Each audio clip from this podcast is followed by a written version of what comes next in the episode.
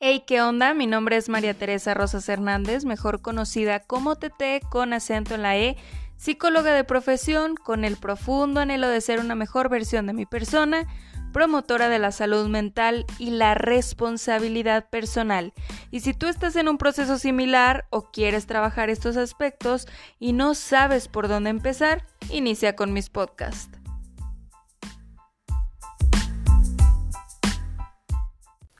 Hey, ¿qué onda? ¿Qué tal va tu puente? Espero la hayas pasado muy bien, que hayas descansado, que hayas recuperado energía y que también hayas disfrutado la compañía de tus seres queridos.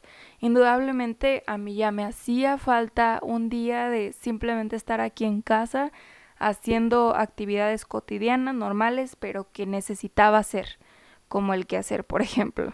Te recuerdo que yo soy Tete con acento en la E, host de este podcast a prueba y error, y como cada semana el podcast está basado en hechos reales, obviamente, y por ello quiero contarte que pasaron algunas cosas en las últimas semanas, sobre todo en la última, que me hartaron, o sea, realmente me hartaron y me llevaron a actuar de determinada manera.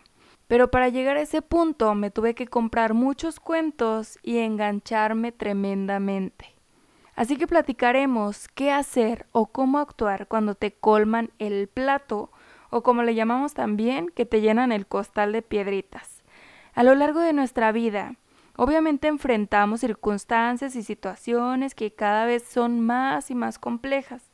Muchas de estas son generadas por temas de convivencia, porque en ocasiones tenemos que convivir o relacionarnos, ya sea en casa, ya sea en el trabajo, ya sea, no sé, en general, en nuestras relaciones interpersonales, con personas que en lugar de hacernos bien, nos amargan la existencia a través de sus comportamientos groseros. En este mundo hay personas de todo tipo, y qué bueno que haya esa diversidad, sin embargo, no todos nos van a caer bien y no todos van a ser de nuestro agrado.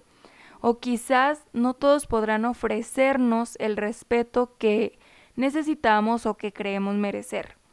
Esto no está en nuestro control, pero indudablemente sí lo está saber lidiar con este tipo de personas, que aunque suene difícil, es indispensable.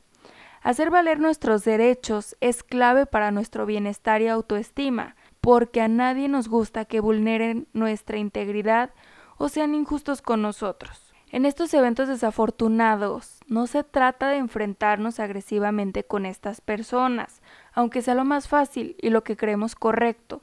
Se trata de hacer valer nuestra posición y no doblegarnos ante esto sin importar quién sea.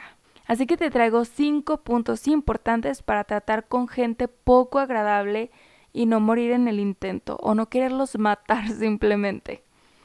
Como primer punto, detente y analiza cuál fue la grosería, qué pudo haber sido la causa de este comentario, si lo dijo porque realmente lo piensa o simplemente fue un comentario impulsivo. Si logramos ser objetivos y analíticos, podremos llegar a la raíz del asunto y al ubicarla podremos arreglar un poco la situación o sobrellevarla de mejor manera. A lo mejor después de esto yo me puedo acercar a la persona y decirle, oye, percibo o interpreto este comentario de tal y tal manera y a lo mejor te da una explicación respecto a por qué lo dijo, cómo lo dijo y el problema se hace menos grande. Como segundo punto, no le sigas la corriente.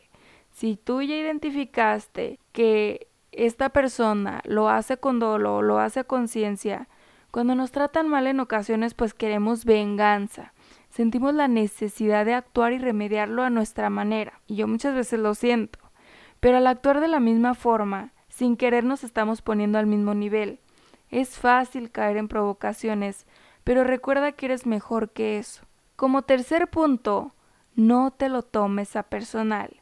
Y aquí sí voy a adentrar un poquito más, porque es un tema que yo tengo que empezar a trabajar y que ojalá tú también rescates de esto alguna estrategia para implementar en tu vida cotidiana. Cuando te tomas a personal algún comentario o falta de respeto, es porque estás de acuerdo con lo que te está diciendo, es porque te lo estás creyendo. Tomarse las cosas a título personal es la máxima expresión del egoísmo, porque creemos que todo gira a nuestro entorno. Y nada de lo que los demás hacen es por nosotros.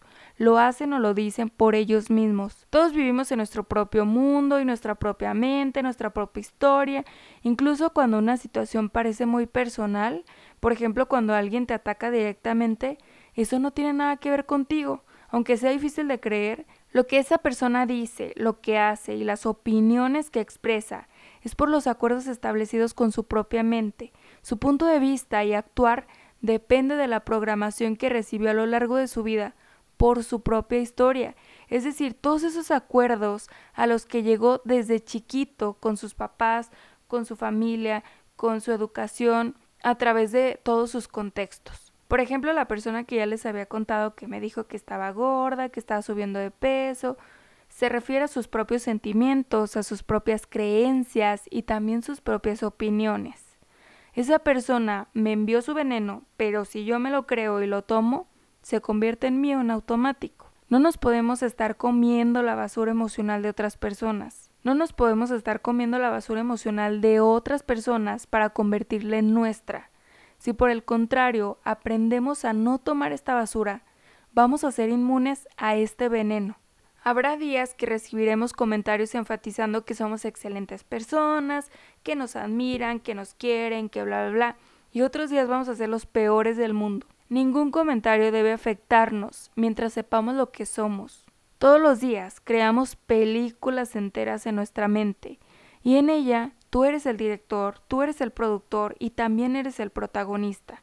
Los demás solo fungen como con papeles secundarios, pero al final es tu película. Tú sabrás la historia que te generas, ya sea porque es funcional o porque es tu necesidad. Miguel Ruiz en su libro Los Cuatro Acuerdos menciona la siguiente frase. No te tomes nada personalmente, porque si lo haces, te expones a sufrir por nada. Checa qué, qué valiosas palabras. Y son súper reales. Cuando yo me tomo algo personal, cuando yo le doy una y otra y otra y otra vuelta a una palabra, a una situación, a una frase, lo único que estoy haciendo es sufrir por nada. Como cuarto punto, a veces somos groseros también. Hay que ser conscientes de ello. No solo los otros nos hacen, sino que también nosotros en algún momento hacemos.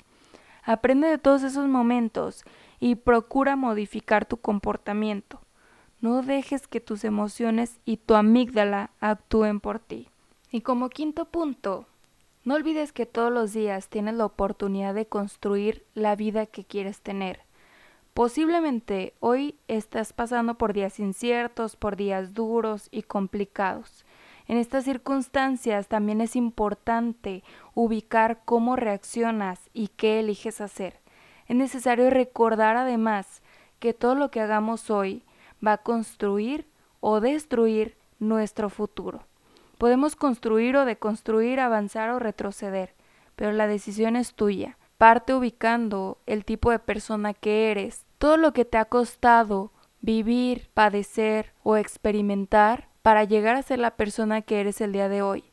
Así que vuélvete a dar un clavado por dentro para ubicar quién eres, qué te gusta, también cuál es la mejor manera de reaccionar ante estas situaciones. Conocerte te va a llevar a ubicar también las habilidades y las herramientas con las que cuentas. Espero que estos cinco puntos te ayuden a sobrellevar mejor estas situaciones o simplemente a lidiar mejor con este tipo de personas. Sin duda alguna, yo también tengo que empezar a trabajarlo para explotar menos o simplemente para no comprarme los cuentos o cargarme la basura de las personas que me rodean. Entregarle a quien le corresponda sus situaciones, sus problemas y no tomarlo como míos. Ojalá te haya gustado el podcast de esta semana. Te recuerdo mis redes sociales, me encuentras en Spotify, Apple Podcast e Instagram como a prueba y error. Nos escuchamos el siguiente lunes.